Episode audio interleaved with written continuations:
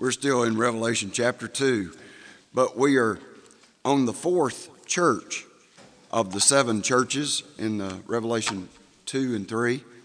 And um, just to kind of back up and uh, give you a sense of where we've been, here's the basic outline of the book of Revelation so far. First, you see we had the prologue and introduction in chapter 1, verses 1 to 3 and then what I call the salutation, statement, and signature of God in Christ in verses 4 to 8. And then the vision, that glorious vision of the resurrected Christ in uh, Revelation chapter 1, verses 9 to 20, as we see him moving amongst his churches, the uh, lampstands in the heavenly vision that uh, he gave to John. And then immediately we moved into the seven letters to the seven churches, Revelation chapter 2 and 3. And as you see, we've covered uh, Ephesus, um, the strong but cold church, and then Smyrna, the persecuted and poor church, the church that was martyred, full of martyrs. Uh, and then the letter to the church in Pergamum, this last time we were together, um, faithful but compromising. Um, all these churches exhibited different characteristics, different things for which Christ commended them, different things for which Christ criticized them. But they all come together and form a unit. Obviously, the seven letters are divided into seven uh, units. The, the chapters two and three that hold the seven letters, that is a unit by itself, and yet it's divided into seven. I know that's a profound statement. But what I want to talk about is, as an introduction, is that they constitute a whole. And the reason why it's important is because we're at the center of that whole this week. We're, the seven letters, we're at the fourth letter, and I do believe that God had purpose in the way He delivered these organizationally, in terms of the literary structure, and that they drive us to the center. And the subsets, the seven, relate to the whole, and the whole relates to the subsets. Like, in other words, the meaning of the whole of the letters is derived by the individual meanings and applications from each letter. And then each individual letter and its meaning is derived somewhat from the total. And obviously, the seven letters make up part of a letter, a book we call the Revelation, the Apocalypse, the revealing of Jesus Christ that was delivered to all the churches. And see, and that's important. These letters weren't segregated out and like just these 12 verses uh, we're going to get into today, they weren't just they, and by the way, the verses weren't added to much later. The chapters weren't added to much later. You know, it was a total literary unit. But that was delivered in total to every church. And the reason why I think it's significant, and I'm going to go back to something that I know Debbie criticized me for, for bringing up before because it was, a, she thought it was confusing. So I'm going to bring it up one more time just to see if y'all can um, if I can do a better job of bringing, and I know you can't read this, but you can just see the structure. This is one of the reasons why I was criticized because you can't read it. But um, the point is, there's seven letters, and it forms an X in terms of the, the outside letters bracket the next set, which brackets down to the center. So you've got like a picture frame that highlights the mat, and the mat highlights the photo. Well, that's where we are. We're at the photo, we're at the center. And this is a literary structure used throughout the Bible, especially in Proverbs, uh, called a chiasm. chiasm. It's from the Greek letter chi, which is an X, and so you see the X structure. All right, the center verse of this portion dealing with the uh, letters to the churches is verse 23. And the reason why that's important is in the center verse, it says, I will kill our children with pestilence. And notice this phrase. This is the only time this phrase is used. All the churches. all the churches will know that I am he who searches the minds and hearts, and I will give to each one of you according to your deeds. So I think one of the summary points of the resurrected Christ dealing with and among his churches is that we need to recognize that he is the one who lords over his churches. He is the one who searches the hearts and minds. He is the one who is in total authority total control, has all knowledge, all authority to judge based on that knowledge, and he knows the hearts and minds of everyone in every church. And I think that's a powerful concept for us to consider, and um, we'll uh, get into it a little more as we go through this text. But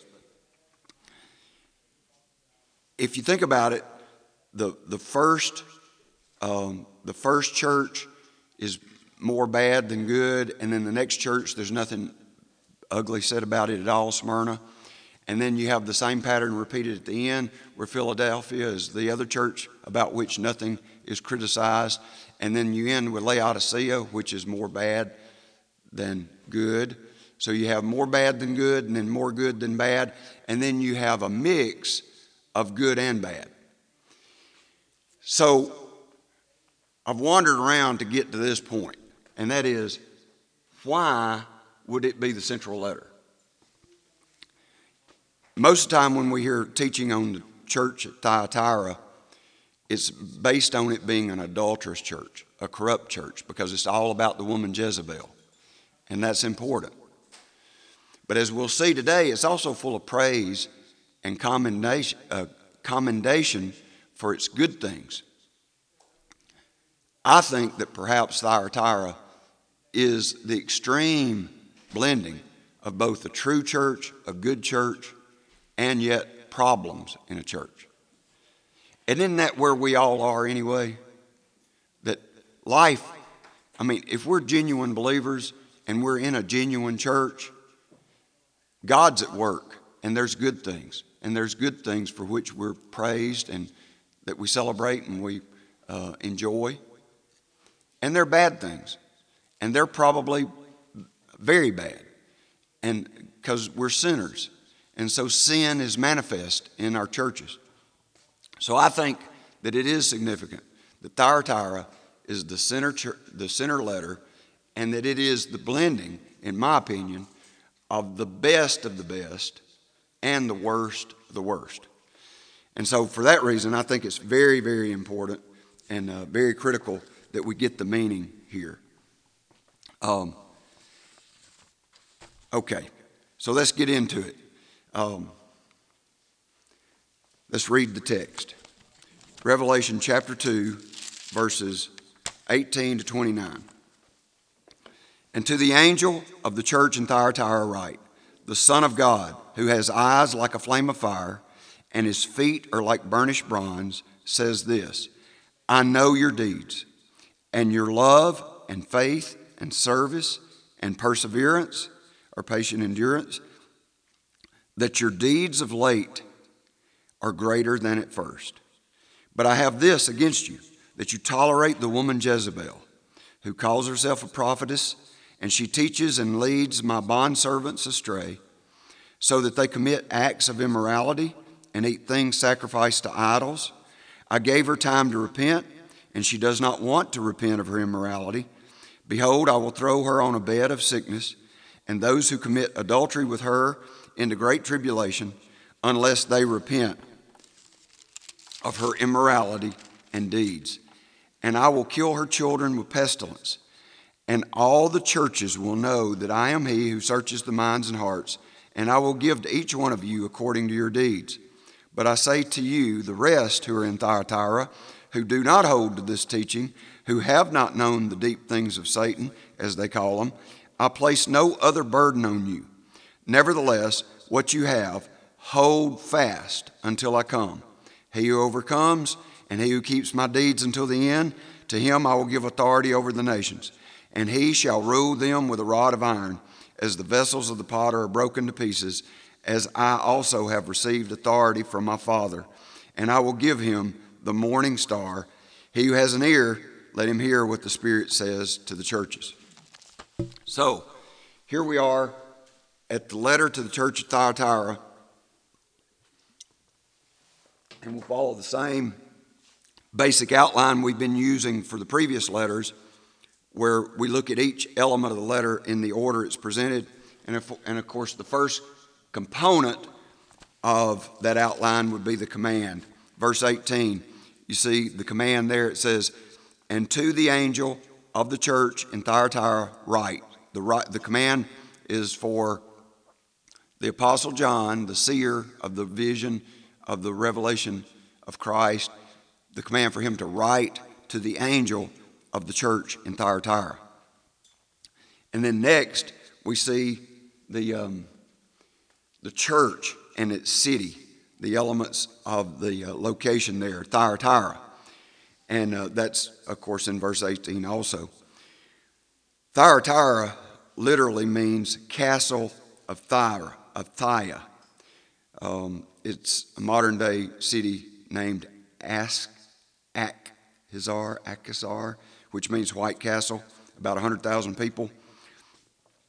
It was located on an ancient trade route that went from Istanbul, where the land bridge between Europe and um, Asia is, down through Pergamum, Thyatira, on the way to Ephesus. A very important trade route. And we're right through the middle of a broad valley. And um, you see, there's Pergamum.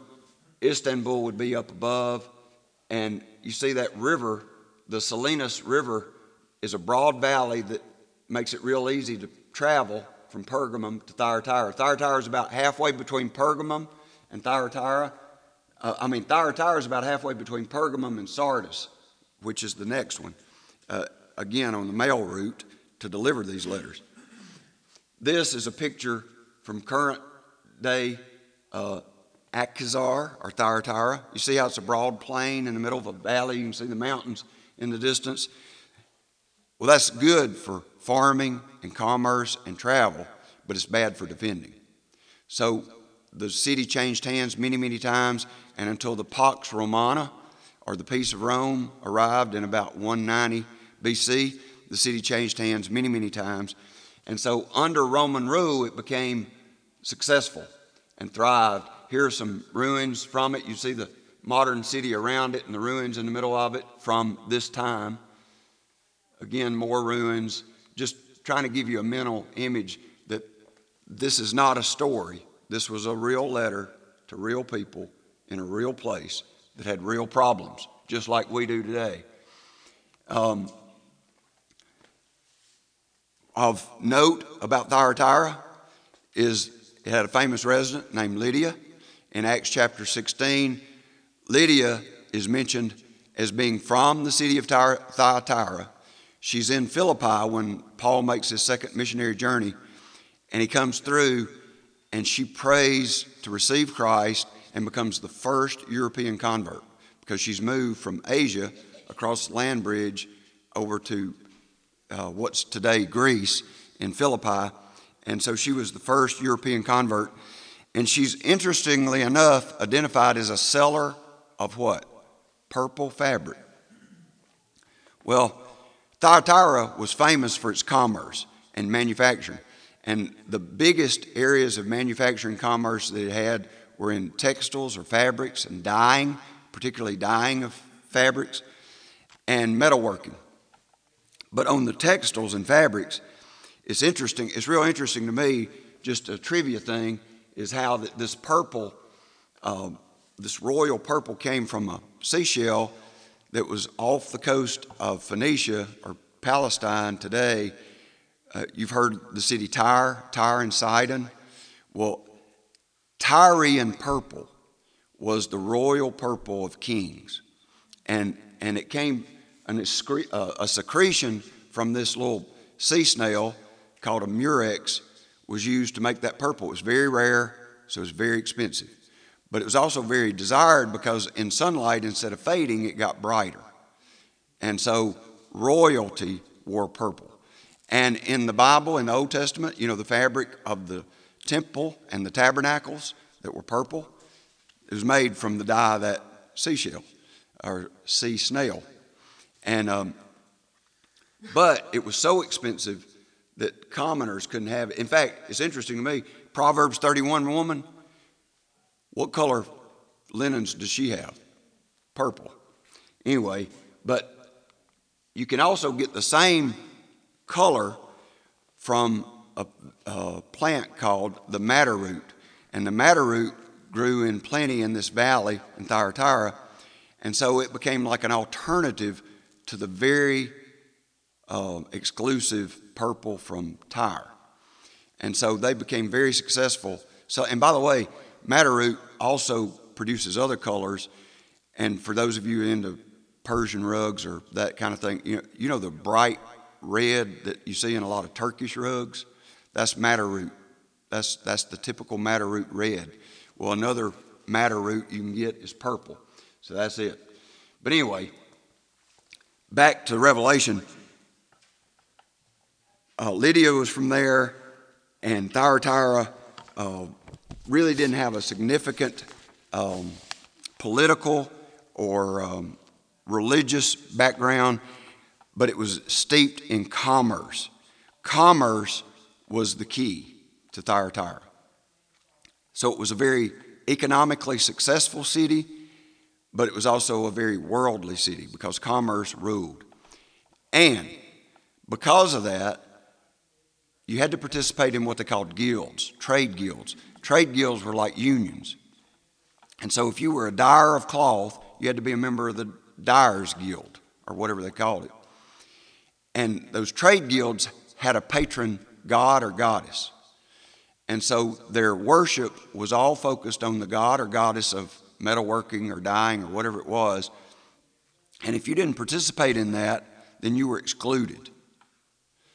You know, it's kind of like if we were um, all a bunch of dyers, and if we were the church of the dying, uh, no pun intended, but if we were the church of the dying, then you had to participate in that church or that worship to be successful economically. Otherwise, your income suffered. Otherwise, you were excluded from the trade, excluded from the uh, business. Well, that might not sound too bad on the, on the surface, but of course, it's a conflict for Christians. And in particular, because they always involved immorality sexual immorality, orgies, and sexual uh, promiscuity, and sacrificing to the idol, and then eating the meat in a feast sacrificed to that idol.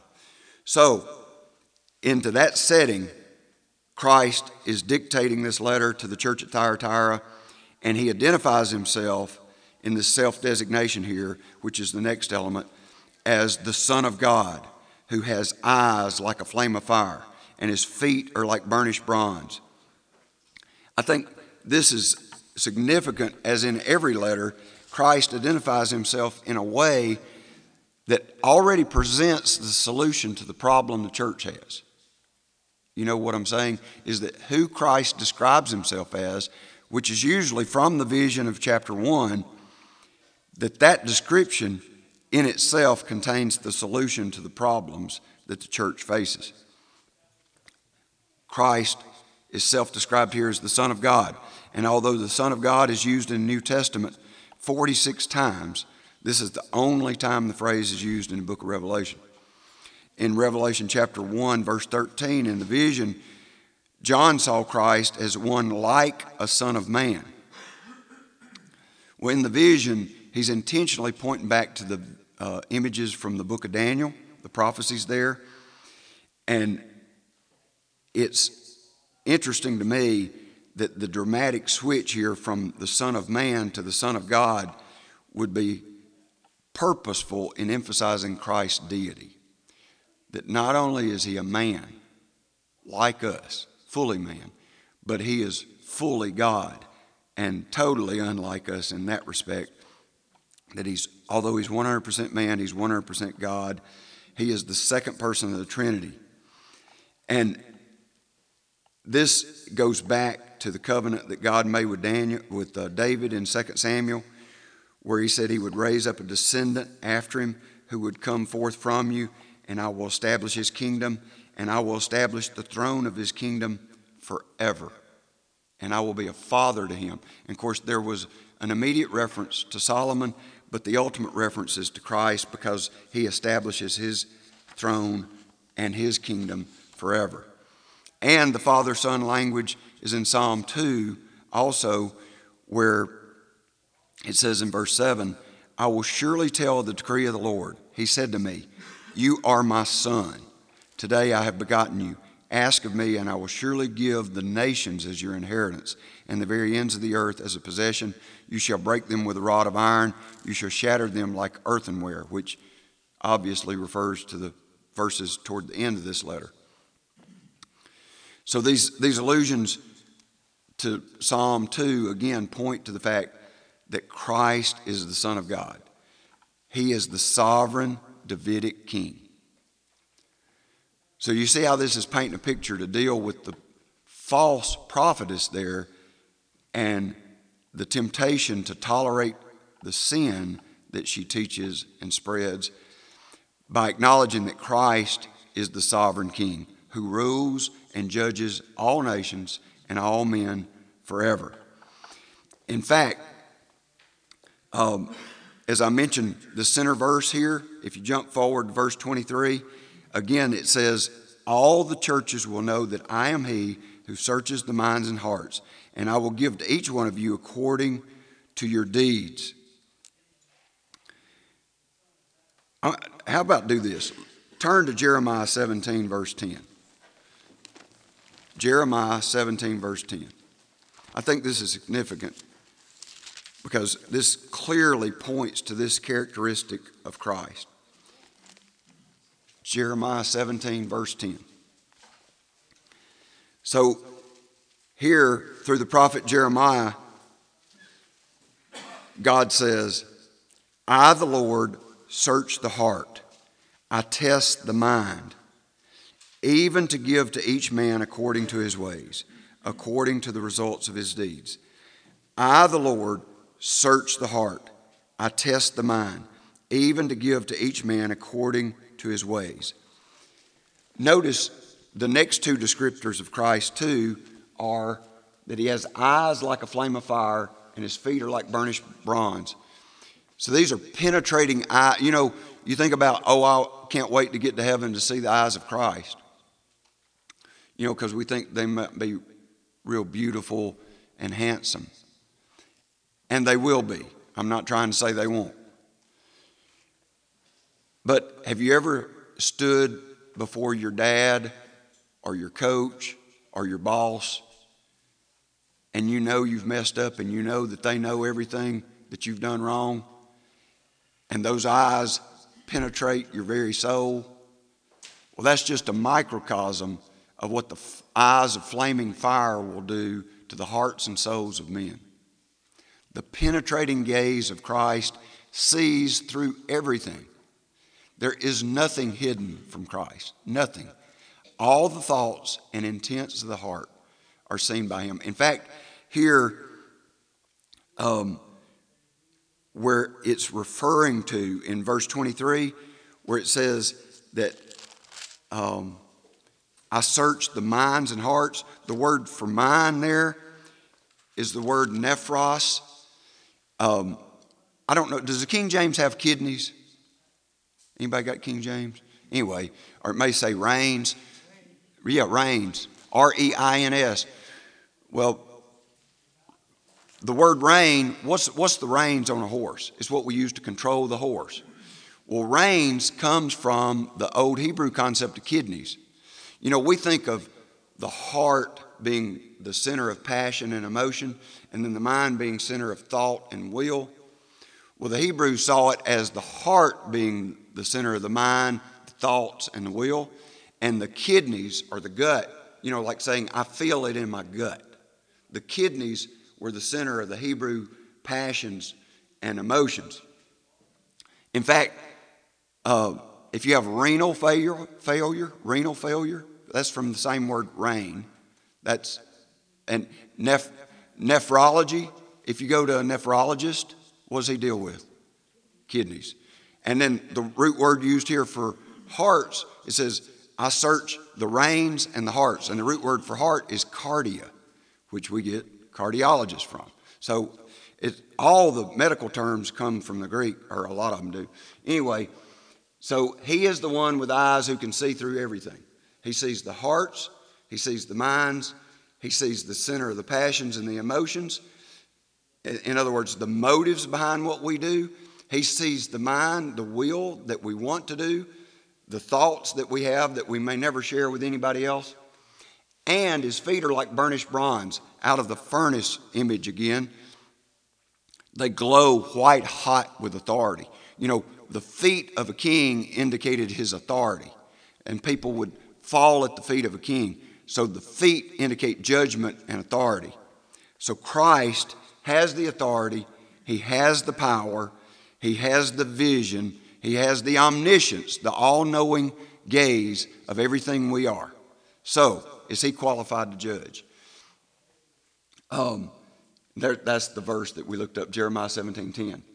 So, what I want us to discuss for a moment is how does this change, or how should it change, the way we look at judgment? We all live under the judgment of men. We all came to church thinking about how would people judge the way we looked. We go to work thinking, how are people going to judge the way I perform? We come home and think, how's my wife going to judge the way I act? You see what I mean? We're all under judgment of men. We're also all under the judgment of Christ. He is the righteous judge, and He will give to each one of us according to our deeds or our works.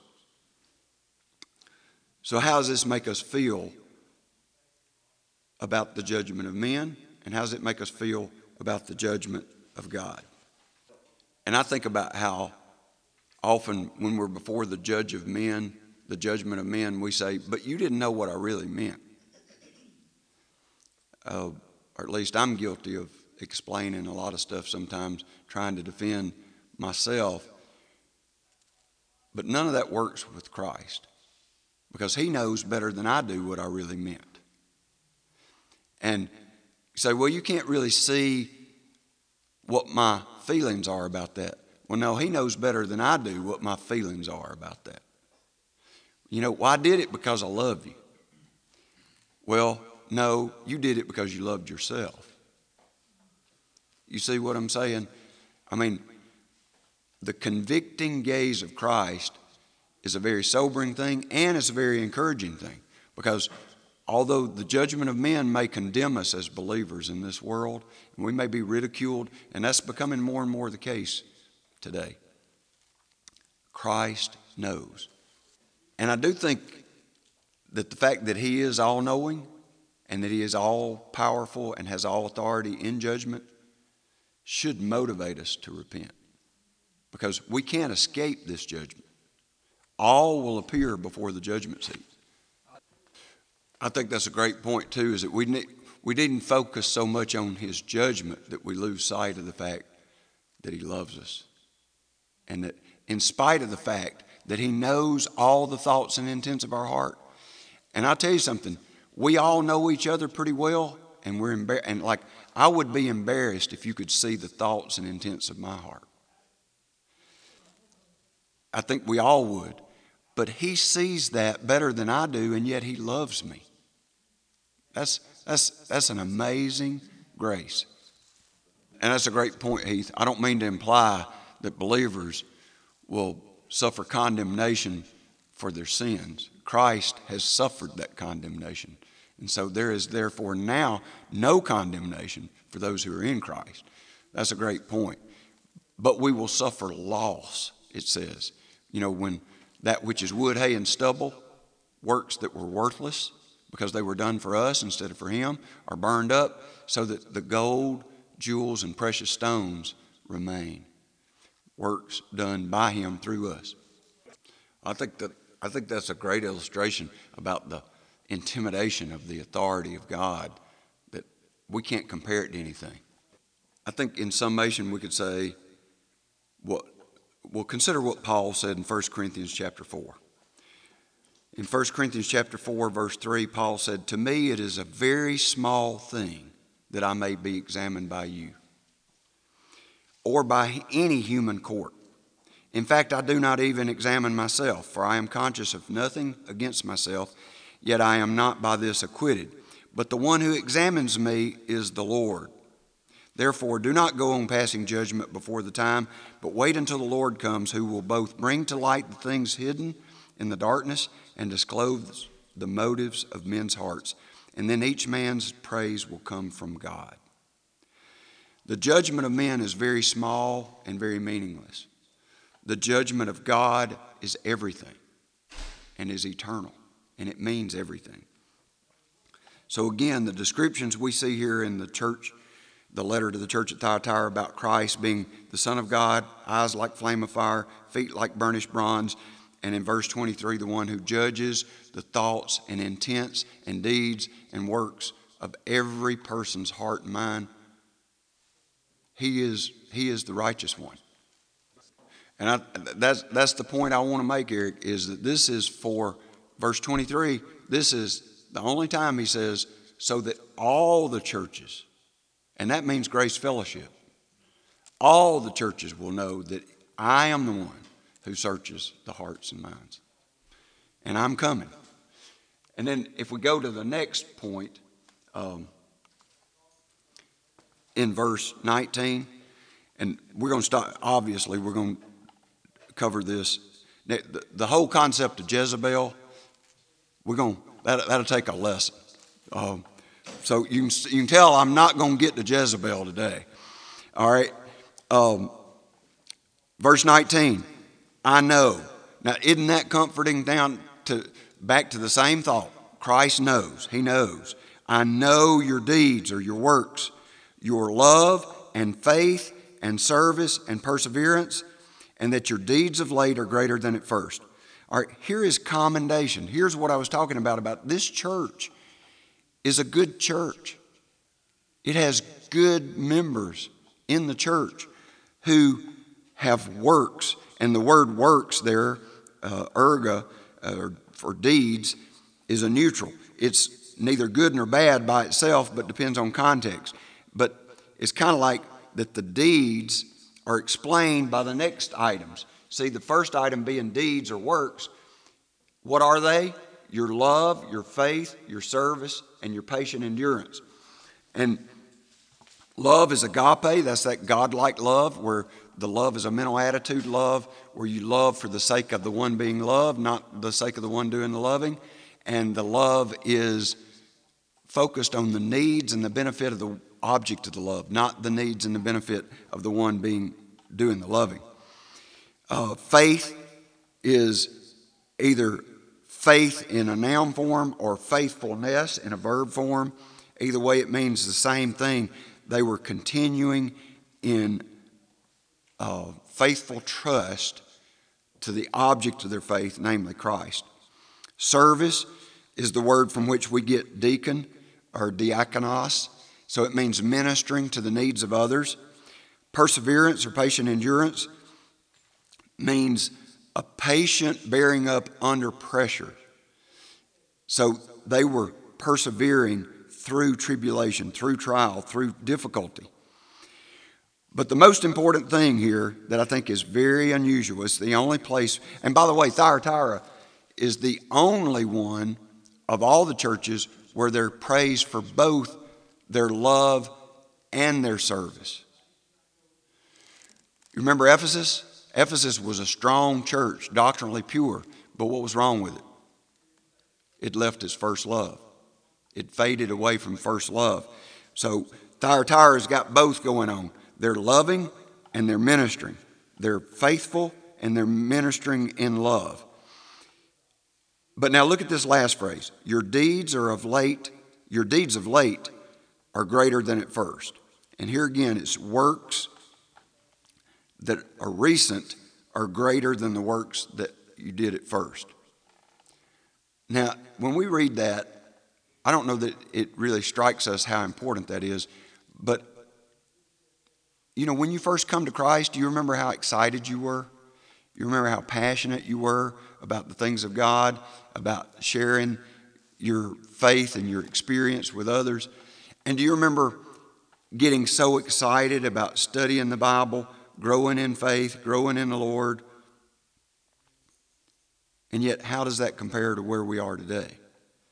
Like, you know, if I stop and do a spiritual inertia checkup, so to speak, it's very convicting because although I can see God's work and progress in my life, I can also see how it would be hard for me to feel like that my works of late are much greater than my works before. But yet, Christ says this about this church. Do you, am I making a connection here with how I think this is a tremendous commendation? A tremendous. How many churches do you know that Christ could say, I praise you for your love, your faith, your service, your perseverance, all those works you have, and that those works, the works of late, are better than the works you had. You're growing, you're building momentum. You're becoming, and you're not growing in number, you're growing in works. You're growing in being Christ like. Powerful, powerful condom, uh, commendation. Um, so, if, um, let me back up where I can read. All right, so how can we determine if we're growing? If our deeds of late are greater than those at first? How can we escape the threat of spiritual, spiritual inertia, content with the status quo, or worse, slide back and leave the first love? And how do we test all that? Any comments on that? Like, and that's certainly what we'll be talking about next Sunday, is because we're dealing with the Jezebel situation. Even if maybe we're not in need of church discipline, but we're in need of revival. And coming to Christ is the beginning. You haven't arrived. You know, like we think, well, you know, I've been saved, I've been baptized, I've got hell insurance, I'm done. You know, that's the beginning. But and like you said, I don't think that's as much of a criticism for Grace Fellowship as the fact that you put your finger on it, and that is that we lack the fervency of love for others to share that faith and to genuinely invite others to receive the gospel themselves. Any other uh, comments about that? Like, but how do we practically test ourselves? How do we practically determine are we growing in Christ likeness? Our responses especially our responses to difficulties. I'll confess this I've grown much more in difficulties than I ever have in successes. You know, the good things, I tend to get more focused on myself.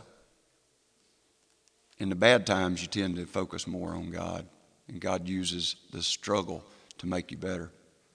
And you know, one thing I think about is the football analogy. If you want to know if you're a better team, are you blocking and tackling better? Not are you doing the Hail Marys better? Or but prayer and Bible study, you know, are you closer to the Lord? Do you feel the intimacy with Him? Because if you don't have that, it doesn't matter what you're doing. You know, because then it's wood, hay, stubble. You know, you might be sharing your faith 15 times a day. But if you're doing it out of wrong motives and there's not the basis of intimacy through prayer and Bible study, it's worthless. Holiness is the goal, not happiness. Very well put, Heath. Well, I know we got to go, but uh, thank y'all for being with us today. Let's pray and we'll be dismissed.